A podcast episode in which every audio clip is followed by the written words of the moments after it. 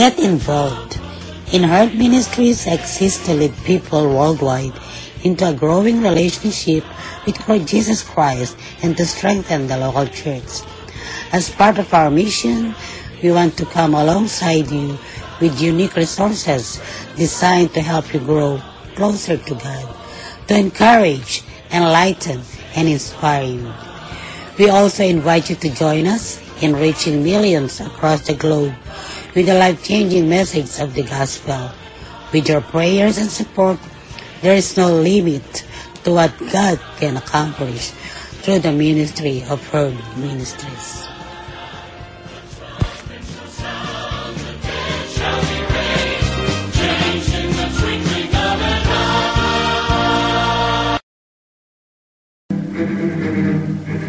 Herd Ministries Podcast Radio. Nadidinig ang inyong mga boses. Sumasahimpapawid araw-araw sa Anchor Podcast at sa iba pang podcast apps sa inyong mga gadgets. Mapapakinggan sa Anchor FM, Breaker, Google Podcast, Pocket Cast, Radio Public, Spotify at Copy RSS.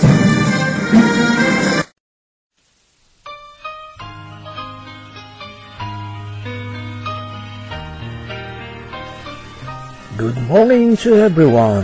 This is your kababayan, Kuya Roland in Herd Ministries Podcast Radio. Wishing all the best that you are in good health condition. Those who are here in America and around the world, free from suffering and enjoying your life, living in a perfect world from God. Maligayang pakikinig sa inyong lahat, maging saan mang panig ng mundo kayo, naroroon. Ang paggabay nawa ng Diyos ay palaging sumainyo.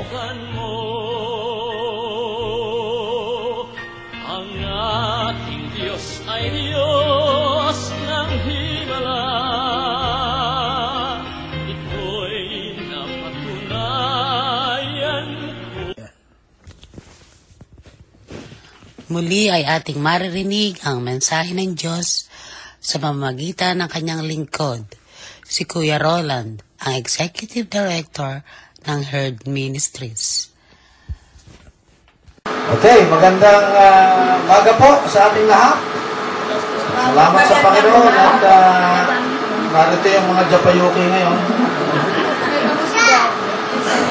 Dapat nung Sunday ako eh, wala daw sila. Kaya, ah, nag-post ko para ma makasama natin yung mga musim-musim.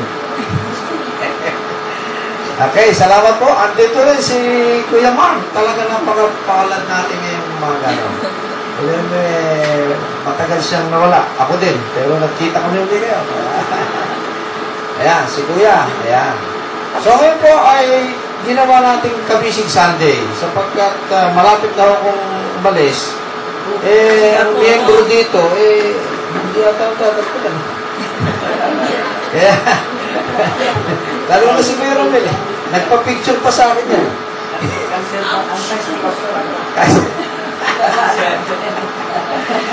okay, para sa mga hindi nakakaalam, yung po ating church ay merong ah, isang programa, yung Kabisi, na isang kooperatiba na pinagtibay na naniniwala na ito ay magiging daan para lalong tumibay ang ating magkakapatid sa Panginoon.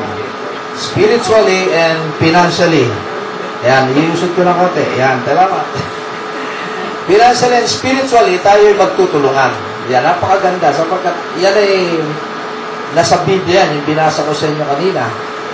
Okay, kaya mamaya, tuloy natin yon. Gusto kong magmensahe muna tayo dito sa, ngayon ay third Sunday of Easter. Ang, ah, ang panahon ng muling pagtingin sa nakaraan sa iyong buhay. Yan. Ang panahon ng pagtingin sa mga ginawa ni Jesus sa buhay natin.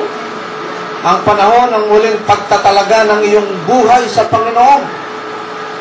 At ang panahon ng pagtanggap sa bagong hamon. Yan. Kayo ba eh, nakaready ron sa huli? Yung bagong hamon. Ano, eh, malayo pa naman ang pastor. Ah, maganda sana kung bagong hamon. Ah, okay. Medyo haba natin ang salita. Hamon, hindi hamon. Ayan, masarap to. Ayan, nakikita ba nyo? Ayan, medyo malabo, no? Uh, nilagyan ko na lang ng, ano, yan po ay, ay, pakipatay nga pala natin yan. Ayan, liminaw-linaw na. Ito pa, saan ba yan? Awang yan na. Ayan, sige po, ayan, paki, yan, para, yan po ang pagpapagaling ni Jesus. So, yan ang mga ating uh, inaalaala ang mga ginawa ni Jesus. Siya nagpagaling, nagpakain, ano pa ginawa ni Jesus? Pumunta sa Fuji Mount, Mount Fuji. Nagpatawad, ayan. At marami pa siyang ministeryo. At yun yung inaalaala natin. Dito sa binasa natin kanina, ay ulitin ko lang yung 33 at saka 34. Ang mga apostol ay nagpatotoo sa pagkabuhay muli ng Panginoong Yesus na may dakilang kapangyarihan at dakilang biyaya ang sumasa kanilang lahat. Walang sino man sa kanilang nangangailangan sapagkat ipinagbili ng lahat ng may mga tinatangkilik ng mga lupa o mga bahay ang kanilang pag-aari at kanilang, kanilang dinadalang mga halaga ng mga bagay na pinagbili. At uh, doon sa verse 36 na hinabol, yun ay yung kanilang, pati si Bernabe, ay ang kanilang nagbenta rin at binigay sa mga apostol. Yun yung huli. Nung binabasa ko to kanina, nagpapamigay si Kuya Rod ng mga sobre. Eh, pag pala ganito ang ginawa ng mga Kristiyano, hindi na uso solicitation.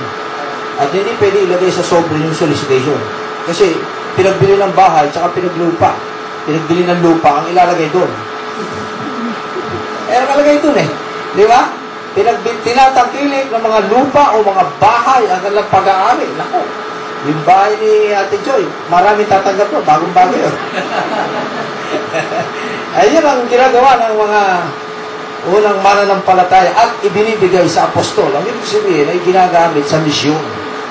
Yung kanilang mga ari-arian. At walang mahirap dahil bukas ang kanilang puso sa pagbibigay kaloob. At hindi lang basta kaloob, ha? matindi yung kanilang bahay at lupa. At simbolo yun ng pinakamahalaga sa iyo. Ibinibigay mo. Yan. Hindi pa ko yan ang sermon ko. Intro, intro pa lang. Ito ang sermon ko. ang pagkakaisa para sa pagdami. Yan, ang aking... Yan ba ay uh, timing na timing? Tama-tama. Pagkat gusto natin ay huwag tayong manatiling kakunti. Kaya ang aking mensaheng dadalhin sa inyo ay pagkakaisa para sa pagdami. Gusto mo ba nyo tumami? Yeah. Hindi nyo gusto. Hindi kayo naka-ready. Wala nang upuan eh. Kaya, maliit yung lugar eh. Kailangan naka-ready na tayo. Para kung anytime may dumating, ayan, sirain na. Pati ito, sirain na rin. Para lumaki na. Gusto mo ready na tayo sa pagdami. No? Uh, ang ating text po ngayon ay sa Ephesians 4, 1 to 16. Ayan, medyo, ano oras na ba? Medyo pa lang. Ayan, na, tatlong oras ang biyahe sa Japan eh. Parang ganun lang. Kilala niyo po ito? Titingin kayo rito. Baka hindi niyo kilala to. Sino yan? Si Tatang kilala yan. Eto, kilala niyo? Eh, ito. Yeah. So, yan po yung mga iniidolo ng maraming mga tao, no? Pagka siniraan mo yan, naliwa, ikaw ay Bilmanians at sisiraan mo Noranians, naku, awa yan. Ano? At, uh, yung mga tao na yan ay sinusundan. Maraming sumusunod sa kanila. Minsan, pati yung mga sinasabi nila. Ano, ano sinabi ni Lord Honor? Walang himala. Ayan, di ba? Eh, minsan eh, natatanim sa isip natin yun. Ah, walang himala. Galing kay Nora yun. Yan. Ah, yan ay nagiging inspirasyon natin minsan, yung mga artista. Lalo na sa FPJ, di ba? Talagang ay naging inspirasyon yan. Lalo yung kapatid ko. Lahat, yung kuya ko. Nako, ang CD, puro dami. FPJ lahat. At ang nakapagtataka doon sa kuya ko, pag pumunta ako sa bahay niya, ang palabas FPJ. Pag na isang araw, FPJ naman. Puro FPJ. Masyadong idol niya si FPJ. Kaya yun eh, pagka natatalo si FPJ sa TV, pinapatay yung TV. Iyoko yan. Eh, natatalo si FPJ. sa Mindanao daw, yun daw screen na sine, pag natatalo si sa, sa, si FPJ, pinapana. Ewan ko totoo yun, ha? Masyadong exads lang. Ha? Binabato. Pag natatalo. Idol kasi. Sinusundan, di ba? At sila ang nagbibigay ng lakas sa mga uma-idol sa kanila. Minsan, sila din ang nagpapaikot ng buhay nila. Pero hindi lang nila alam. Sapagkat sa kanilang paghanga, yun nga, maging ang mga salita nila, paninindigan, ay nagiging paninindigan na rin ng mga idolo nila. Ito, kilala nyo to? Oo, oh, yan. Nilagyan ko ng pangalan. Kaya kilala nyo. Medyo malabo dyan. Si Isko Moreno. Dati siyang konsihal ng Manila. Ngayon, vice mayor na siya ng Marikina. Ah, Manila pa rin. Ah, hindi naman lilipat. eh, kilala nyo ito. Ito, sino, si Tatang kilala to? Idol, kaidaran. si Dolphy. Balik tayo kay Isko. Si Isko po, ay idol niya si Dolphy. Yan. Mga se, pang ano to, pang celebrity to, ko ngayon. Ngayon, nung si Dolphy ay sikat na sikat at bata pa, inaalok siya na kumandidatong senador. Sabi sa kanya, Mang Dolphy, tumakbo kayong senador, wala kayong katalo-talo. Nasabi ni Dolphy, abe, oo, ba, sino tatalo sa akin? Kaya lang, kung ako'y maging senador, ano gagawin ko ron? Hindi naman ako nag-aral. Wala akong alam dyan sa mga batas-batas na yan. Ang pinag-aralan ko, pagpapatawa. Doon ako pwede. Eh, hindi ako pwede yan.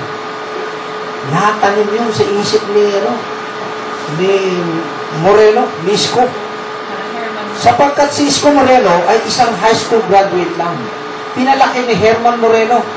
Kaya pala, palaki lang yan. Napulot yan sa tundo.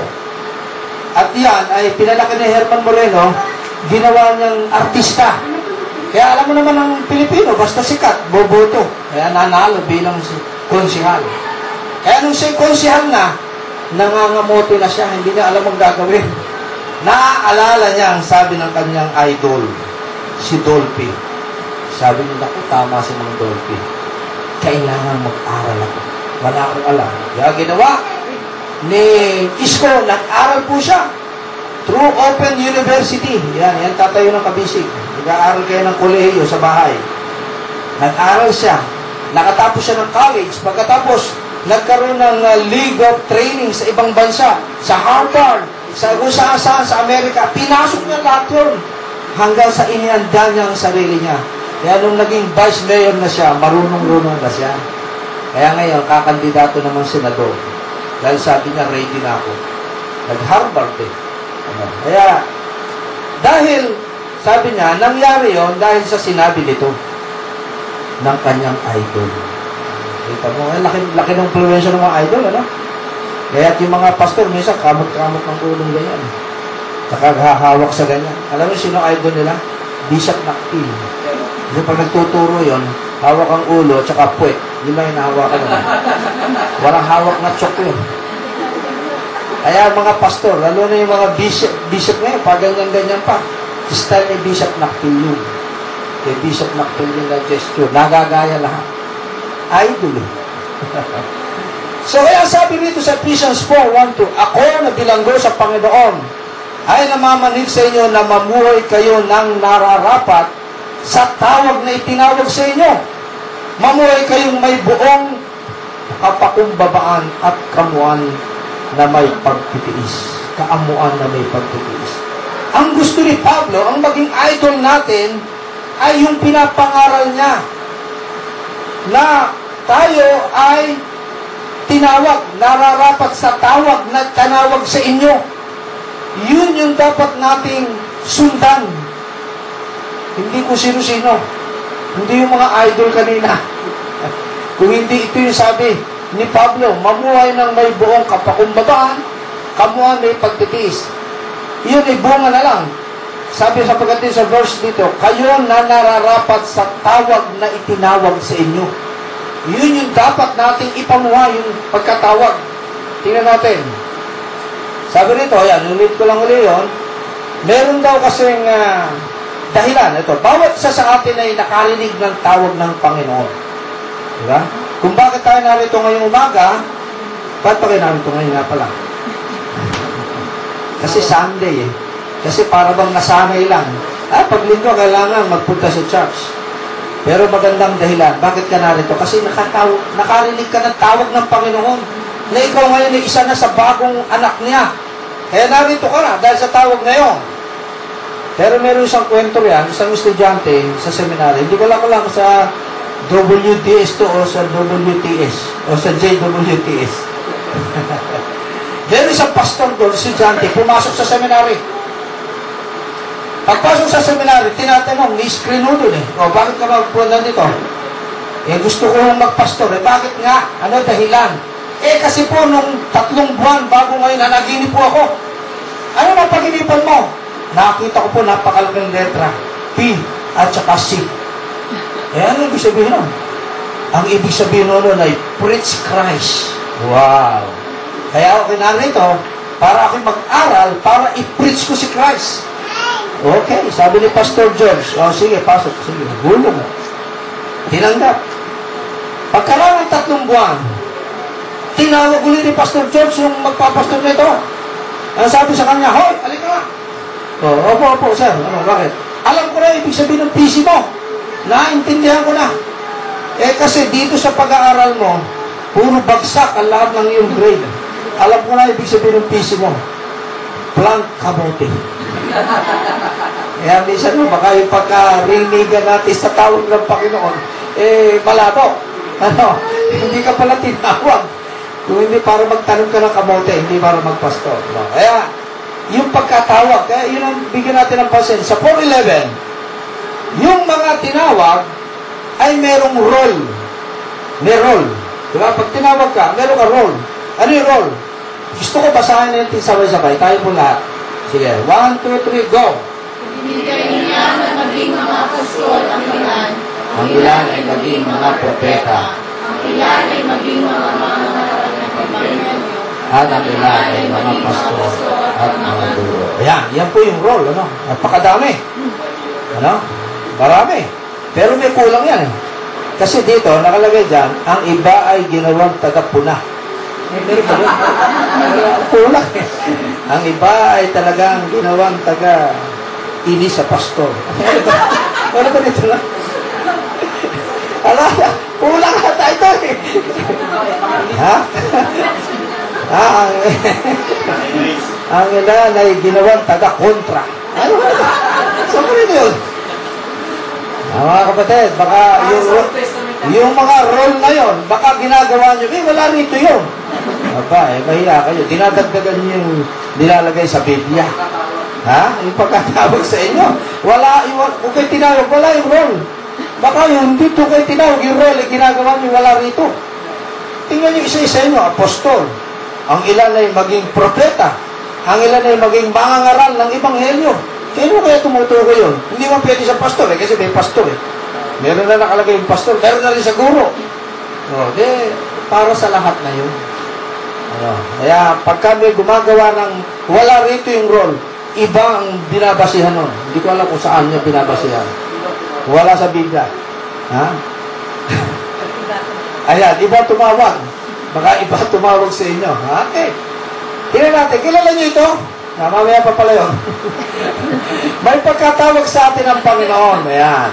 May dahilan, bakit ka naging anak ng Diyos? No? May dahilan. May ipapagawa sa'yo. Yun nga, yung first Ephesians 4.11, yun ang role. May kailangan kang i-report pagharap mo sa Kanya. Wow. Balik muna tayo sa report. Oh, kasi po, minsan nga, ang ginagawa nating role, lagpas doon sa ipinescribe. Eh, hindi naman yun ang ire-report. No, maganda yung tayo ay ah, gumagawa ng mabuti, kahit wala doon sa role, pero wag lang lalagpas sapagkat hindi kasama sa ire-report yun. Tingnan natin kung ano yung ire-report. Yan. Ito, kilala niyo to.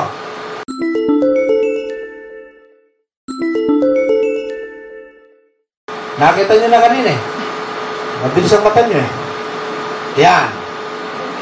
Sino po yan? Si Connie Reyes. Mumar. Ay, na tinanggal na ninyo yung mumar eh. Eh kasi meron nag sumapit eh. Yan. Kilala niya? Yan. Yung bossing sumabit ko eh. Kaya nakatikit eh. Di ba alam niyo ba kwento niya? Oo. Chismis, pero totoo to. Tine- Tinetestimony naman ni Connie Reyes to. Siya ay dating Mrs. Mumar. Ang kanyang talagang asawa ay si Larry Mumar na basketball player ng PBA. Siya ay napunta siya sa Itbulaga, nabulaga siya ni Big Soto. Naging karelasyon niya si Big Soto. Nagkaroon sila ng anak. Ayan. Di ba? Totoo yun? Hindi. Oh, chismis yun. Kayo pala marunong sa chismis. eh. Pero, sa kabila niyan, siya'y tinawag ng Panginoon. Di ba? Sa kabila na siya'y makasalanan. At ang kasalanan niya, hindi lang taga-punturi ng nakala. Buong mundo, kasi Channel 7 yan eh. Worldwide yan, di ba? Yung mga yung mga TV ngayon eh, buong mundo na. May cable na. Kaya alam na ng buong mundo kasalanan nila. Pero, dahil sa siya'y tinawag ng Panginoon, eto, kilala niyo to. Sino yan? Ano, yan. Si Mr. LG. Ito, kilala niyo to. Ah, ah, mukhang ma-update kayo sa mga artista sa akin ngayon. Si LJ. Si LJ, yan. Ere, kilala niyo to. Yung dalawa na yan. Oh. Oo, oh, si Doc Hayden yan, tsaka yung kabila. Yung naka-ball. Kaya tinak pinatakpan ko sa switch para hindi nyo makita.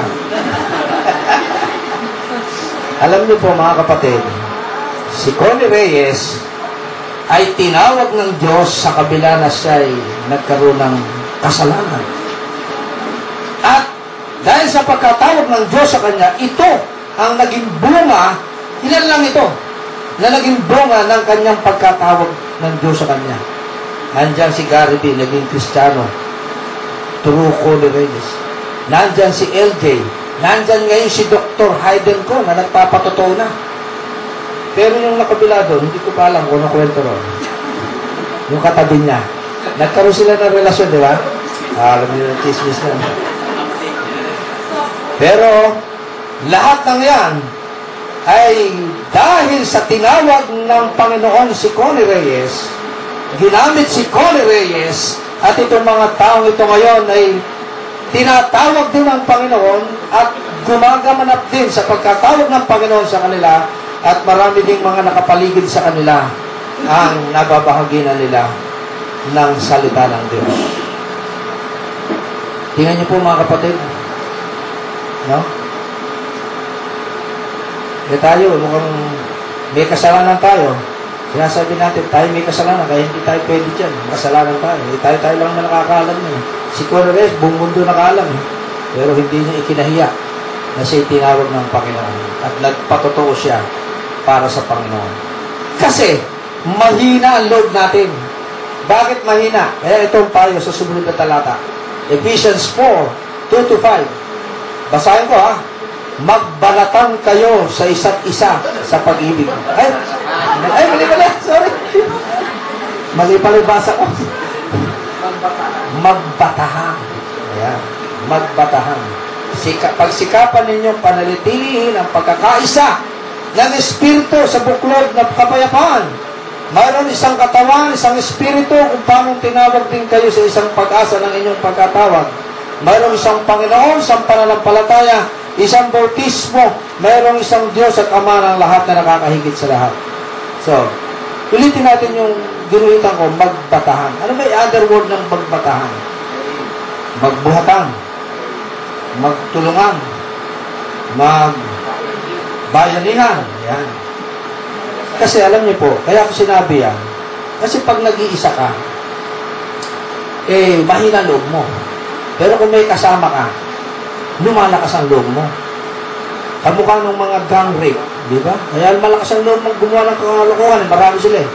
Pero pag nag-iisa, hindi gagawin, takot. Yung mga snatcher, gang yan. Pasa-pasa ng mga ninakaw yan. Yung mga gang robbery. Yung mga, ang isa ko lang alam na gang, yung taga-Korea. Gangnam Style. Ilalagay sa'yo. Di ba? Ilalagay isang gang. Di ba? Kaya sabi rito, para magawa natin ito, magbatahan kayo, magtulungan. Lumakas. Lalakas ka pagka may kasama ka. Eh, pagka kayo ay nag-iisa na, hindi na kayo dumadalo sa mga pagtitipon, hihina ka. Kasi wala ka ng kasamahan, wala ka ng kabatahan.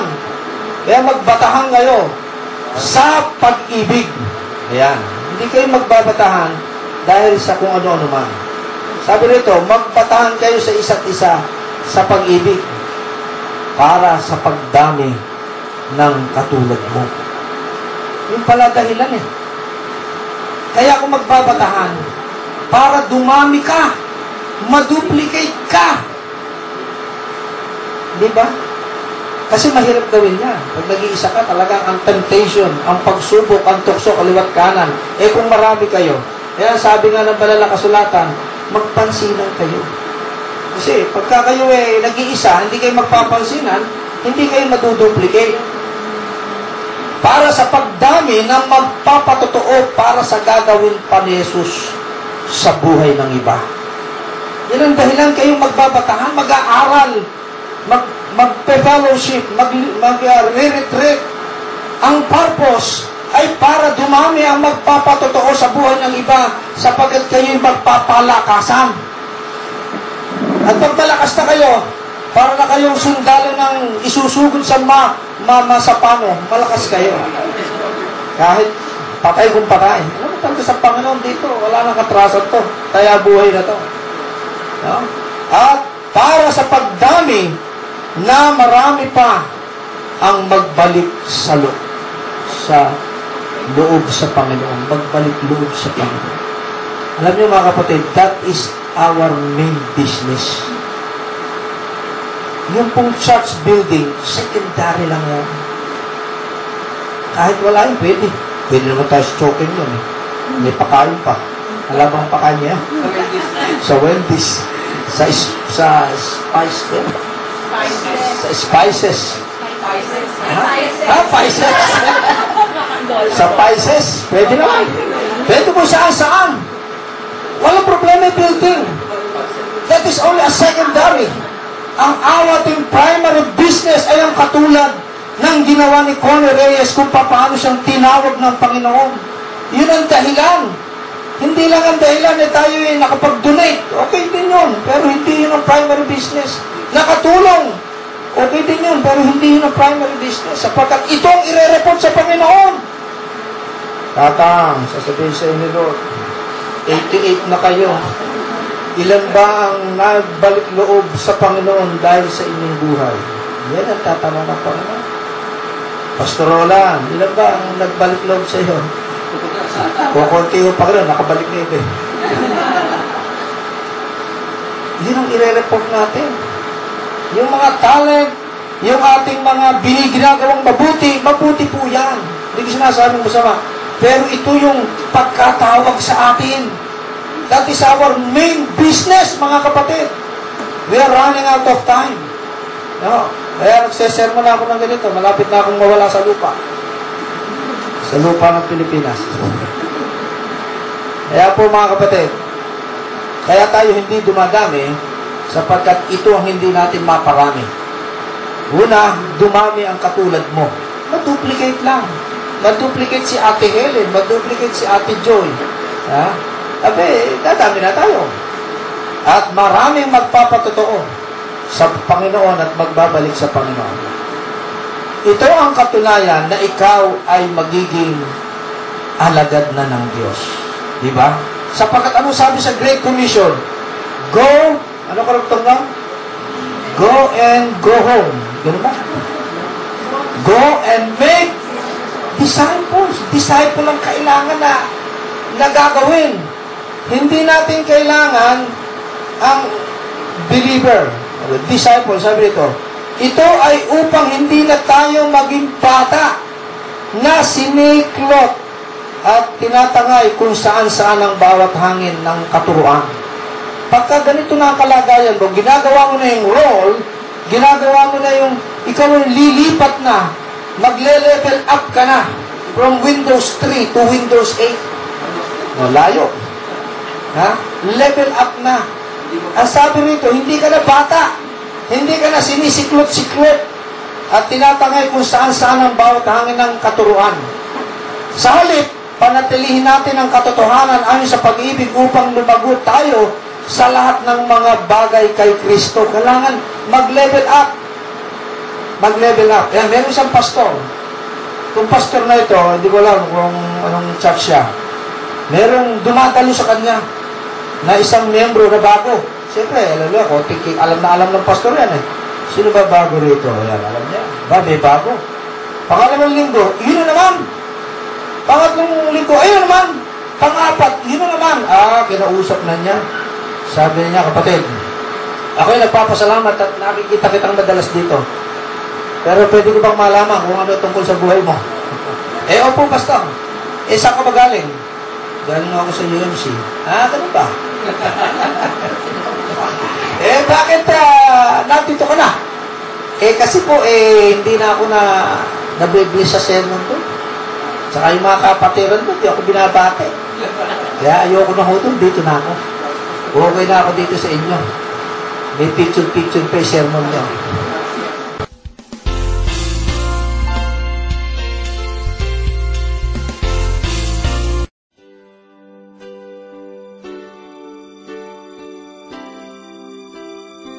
Magandang araw sa inyong lahat sa ating mga tagapakinig sa Herb Ministries Podcast Radio. Ito po ang inyong lingkod, si Kuya Roland, ang Executive Director ng Herb Ministries. Mayroon po kaming hinihiling sa ating Panginoon ngayon na makapagtayo ng programa ng bayanihan sa pagiging mabuting katiwala. Ang programa na ito ay naglalayo na tumulong sa ating mga kababayan sa Pilipinas, sa ating mga kababayan na mga mahihirap o yung mga poorest of the poor. Di kaila sa inyo na sa kasalukuyang COVID-19 pandemic ay sila ang mas naapektuhan sapagkat wala silang kakayahan na ipagtanggol ang kanilang kalagayan sa usaping pangkabuhayan. Samahan ninyo kaming humiling sa ating Panginoon na gabayan niya ang katagumpayan ng programa na ito. At gayon din sa inyo na ating mga kapatid sa Panginoon at mga tagapakinig na ang inyong 99 cents dollar per month ay isa ng kasiguraduhan ng katagumpayan na muli natin silang samahan na mangarap at maitaas ang antas ng kanilang mga buhay buhay na may pagtitiwala sa kapangyarihan ng Diyos. Salamat po sa pagiging sponsor ng bayanihan sa pagiging mabuting katiwala. Click nyo lang po ang sponsor menu sa ating Herd Ministries podcast dashboard at maibibigay na ninyo ang inyong mga tulong. Muli ang paggabay nawa ng ating Panginoon ang palaging sumainyo. Salamat po.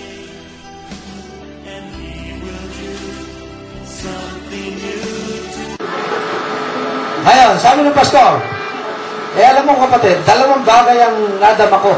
Una, natutuwa ako sapagkat nada, na nakakabahagi ka, nakakadinig ka ng mensahe ng Panginoon.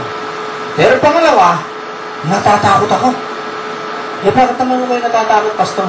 Sabi naman ng miyembro. Sabi niya, kasi hindi naman papayag na habang panahon, marunong ako kaysa sa'yo. Di ba? Sabi niya, ito papayag na habang panahon, ako pakikinggan mo. Darating ang panahon, gusto mo rin pakinggan kita. At darating din ang panahon, maiinis ka rin sa akin.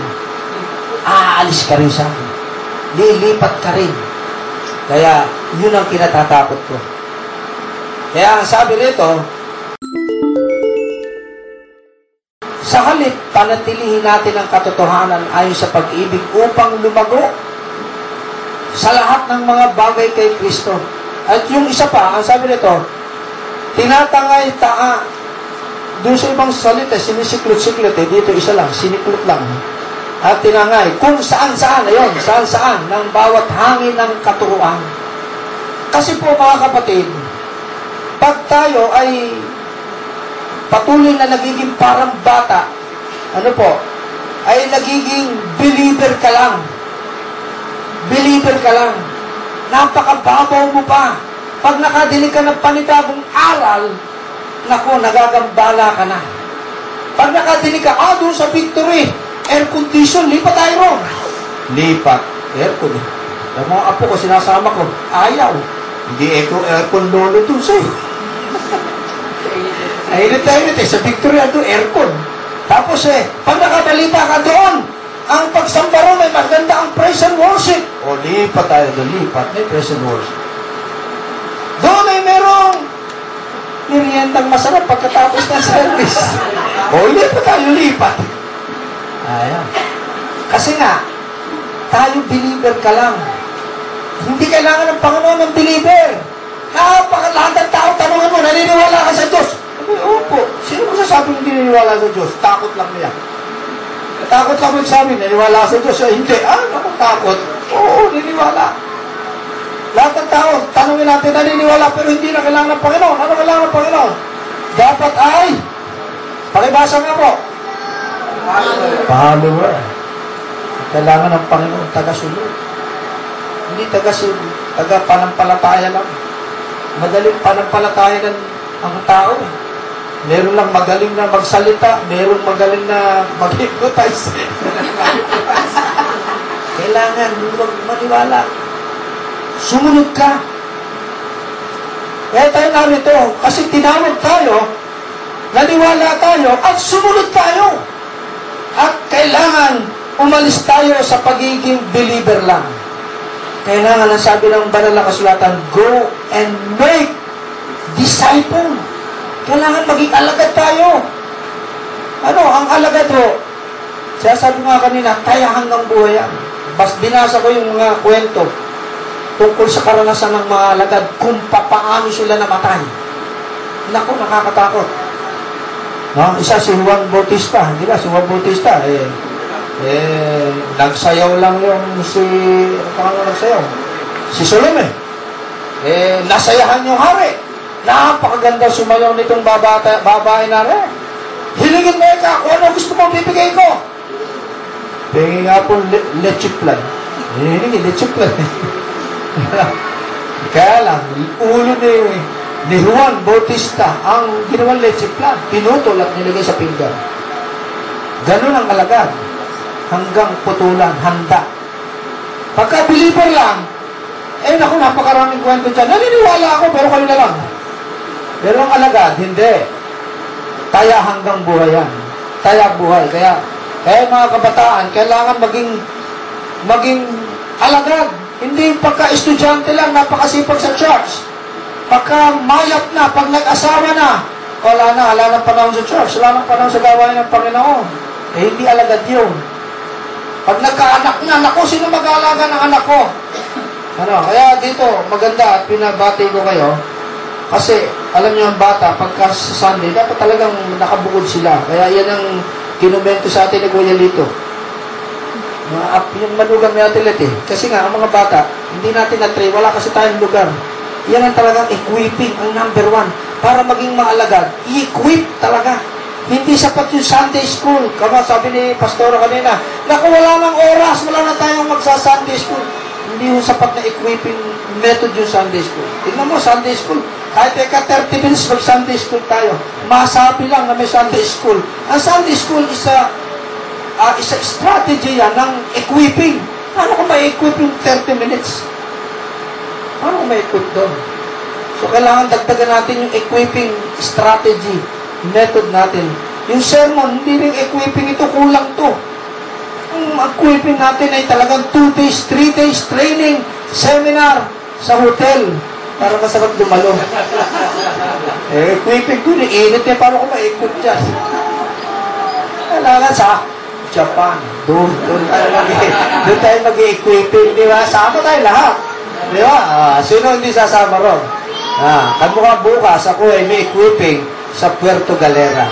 Ah, equipping yun, di ba? Kaya ako, kahit hindi ko gusto sumama, ah, mag-aaral ako, Puerto Galera yan. di ba? Kaya dapat nasa ganun ding strategy. Para makakonvince ka ng mag- mag-attendance. Abi, dalhin mo sa isang maganda-gandang lugar para ganahan mo mag-aral. Eh, kung sa church, eh, init-init, dito mag-aaral, di ba? Okay. Ang sabi nito, pag nagawa yun, dadami tayo sa diwa ng pag-ibig. Yan, yan ang bottom line. We are doing that because of love. Dahil sa pag-ibig. Pag-ibig sa Panginoon.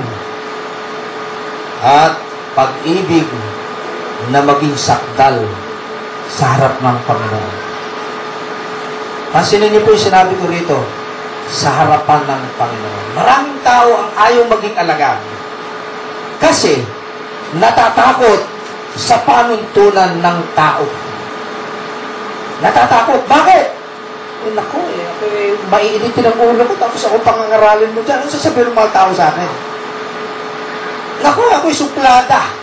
Eh, bakit ako mangangaral magiging alagad? Eh, suplada ako. Ako'y masungit. Lahat ng kapintasan na sa akin. Paano kong gagawin yan? Kaya sabi nito, maging sakdal sa harapan ng Panginoon. Alam niyo mga kapatid, iba panuntunan ng tao sa panuntunan ng Diyos. Pagka ang Diyos ang nagpasakdal sa iyo, kamukha ni Connie Reyes, ang Diyos ang nagsakdal sa kanya. Kahit anong chismis ang abutin niya, hindi niya pinansin yun. Kasi ang Diyos ang nagsakdal sa kanya. Hindi mo tayong matakot. Lahat tayo makasalanan dito. Di ba? Eh, kasalanan nga natin ay tatago pa eh. Si Cory Reyes, hindi may tago. Sineserve ko pa sa inyo ngayon. Yung mga hindi nakaalam, nakaalam tuloy. Di ba? Pero, ang Panginoon ang nagpapasaktan. Tingnan mo yung nakapako dun sa cross. Last month, di ba nag-celebrate tayo? Ano sinabi ng isa? Parehong makasalanan yung katabi niya. eh. Ano sabi ng isa? Hoy, ligtas mo yung sarili mo. Ay, yung isa naman nagsabi, ay, huwag kang ganyan. Abi, huwag kang ganon. Ay, huwag kang gaganon ganon. Yun yung, yung Tagalog ng what do good to do do do do. Yung Tinagalog eh. Huwag kang ganon. Ah, eh, ang Panginoon yan. Diba? Pinagtanggol niya. Pareho silang makasalanan ang sabi ng Panginoon.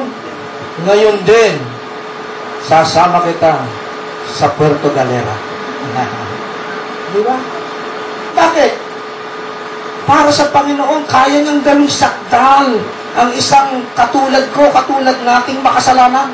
Pag tayo'y tatanggapin natin yung tawag ng Diyos, pakikinggan natin mabuti yung pagkatawag sa atin ng Diyos, gagawin niya tayong sakdal ayon sa kanyang panuntunan.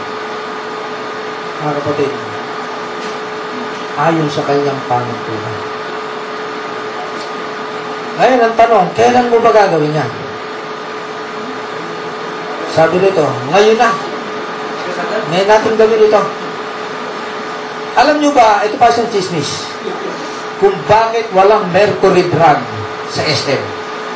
Ah, alam niyo yung chismis yan? Ay, alam na ni Pastora, machismis ka rin pala. Ang chismis dyan, si Henry C. 50 years ago, siya po ay isang nagtitinda lang ng sapatos. Yan, kaya Schumart. Bago magkaroon ng building na Schumart, humahango lang ng sapatos siya at inilalatag ang pagtitinda sa karsada sa tapat ng mercury drug. Nauna na yung mercury drug sa kanya. Eh, syempre, nakaharang siya dun. Pag umaga, bubuksan yung mercury drug, magagalit yung may-ari. Hoy! Andiyan ka na naman! At pinagsasalitaan siya ng hindi maganda at sinisipa-sipa pa. Umusot-usot ka raw! So, araw-araw, eh, ganun ginagawa sa kanya. Ah, sabi ni Henry C., pagdating ng araw, hindi ka makapapasok sa tindahan ko. Ganyan nangyari. Pero bakit nangyari? Bakit nangyari? Hindi naman nag-magic. May ginawa si Henry C. Ang ginawa niya, ito yung ginawa niyang paninindigan. Sabi ni Henry C. Kung ang ginagawa mo ngayon, mahirap ka pa din. Baguhin mo na. Ngayon din ang iyong ginagawa at ang iyong pagtingin sa buhay. Kaya ganun ang ginawa ni Henry C. Ngayon din, binago niya. Hindi siya pumayag na habang panahon si pasipain sa roon. Binago niya yung style niya. Binago niya yung isipan niya. Binago niya yung ginagawa niya. Ano nangyari? To make story short, siya ngayon ang pinakamayamang Pilipino sa Pilipinas. Si. Diba? Kaya, kailangan gawin mo na ito dahil matanda ka na. Pagka gagawin mo yan, eh, hindi ka na abutan. Matanda ka na, mga kapatid, kaya kailangan nating maging alagad na. Matanda na tayo, hindi tayo bumabata. Yung unang picture ko sa Facebook, ako hindi makilala, may buhok yung nilagay ko. Eh, ngayon, wala. Eh, hindi na makilala. Matanda na. Then, oh, huminto. Maubusan ka na ng oras. Bukod sa matanda ka na, maubusan ka na ng oras. At itong masakit mga kapatid. Baka abutan mo pa natanggihan ka na. Alam mo kung bakit? Alam ngayon, o, magmimisyon tayo. Pupunta tayo sa sa Cebu. Magmimisyon. Taas ang kamay ng may gusto. Oh. Eh, yung magtata kasi, inaatake na. Sabihin ng pastor. Mga kapatid, gustuhin mo man, hindi ka na pwede. Eh, ikaw eh, may tungkod na, kumuha ni Tata, nahihirapan na isakay sa aeroplano. Nasasabihin siya, ay, naku, kapatid, sorry. Kailangan natin eh, magmimisyon, hindi mimisyonan. Ikaw ang aalagaan doon. Di ba? Eh, baka gusto pong mangyari sa inyo yun. Kaya kailangan may asa. Baka tanggihan ka na, yun ang masakit. Hindi tayo nagtitiwala, pero nagtatanggi. Di ba? Eh kasi nga, gusto mo mag-mission. Eh, ikaw eh, diabetes na na nagpa-500 ang tubo mo. Eh, may pagdating mo rin, eh, ikaw pa iintindihin namin. Uh, mag-mission tayo, pagkatapos ikaw ay aalagaan. Abay, dapat eh, physically fit yung pupunta sa mission. Di ba? Eh, eh, tatanggihan ka na. Sabihin sa iyo, mga kapatid, tapos na ang panahon mo. Baka ako mga kapatid, kung gusto nyo mang maglingkod sa Panginoon, gusto nyo mang yung pagkatawag sa inyo, eh gawin nyo ni role nyo, yung sa Ephesians, Ephesians 4.11, yung ating role, eh gusto na natin gawin, eh hindi na natin magagawa. Because we are running out of time. Matanda na tayo, at tayo po ay tatanggihan na. No, ayan. Tinatanggihan na ako nito. Meron pa ako nakalagay dito. Pag ito wala. Alam mga kapatid, mabilis ang oras. Mabilis. Baka hanggang ngayon, believer ka pa rin. Huwag ka nang maging believer. Lumipat ka na sa pagiging alagad. At sa gayon, sa ating pagkakaisa na paglipat natin sa alagad, tiyak, tiyak po yun, dadami tayo. Kasi marami na ang gaganap ng role bilang alagad ng Panginoon. Tayo manalangin. Lord, patawarin mo kami na madami sa amin. Kami ngayon ay ang nananatili pa rin believer lamang at hindi kami maging alagad mo. Naway gamitin mo ang mensahe mong ito upang kami ma- ma-aware, ma- magising sa katotohanan na hindi pala ganito ang kailangan mo sa amin. Huwag kaming masiyahan na kami dumadalo lamang kundi kami sumunod sa iyo sa abot ng aming makakaya at magampanan namin ang role na pinapagawa mo sa bawat isa. Palayan mo naman ang bawat isa sa amin sa pangalan ng Jesus.